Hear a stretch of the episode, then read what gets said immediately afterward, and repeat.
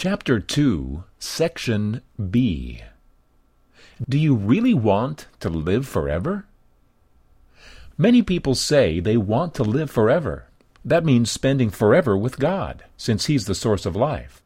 But some want to live forever without God. They have absolutely no interest in or desire for God. That describes each one of us in our naturally selfish condition. We don't want God.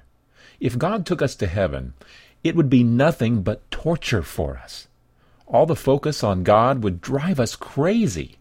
And nobody there would want to do what we would want to do. Who would play King of the Hill with us? Who would laugh at our jokes? Who would join us in partying until we lose our minds? Talk about being out of place.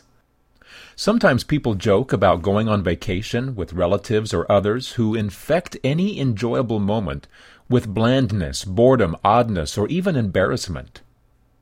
Vacations are supposed to be fun times filled with excitement and relaxation, laughter, and new experiences. When they don't turn out that way, could we really call the time we spent a vacation? Would a lousy eternity be better or worse than a lousy vacation? If we didn't want to be with God, to put it bluntly, heaven would be hell to us. Because everyone on earth seems destined to die, an offer to live forever initially sounds inviting and hopeful.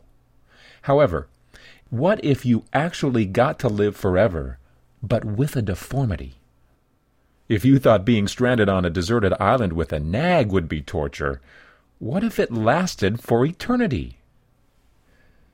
It's safe to say that the only people who will go to heaven are the ones who will be happy there. God's love and sacrifice have provided a way for all who really want to be in heaven to get there.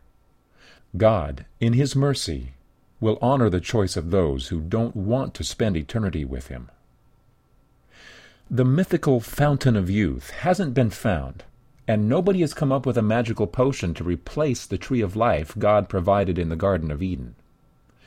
Our yearning for eternal life gives evidence that we were created to be with God, the source of life. It's a package deal. God and eternity are inseparable. Think about it. Why do you want to live forever? Pray about it. I always expected I would live forever.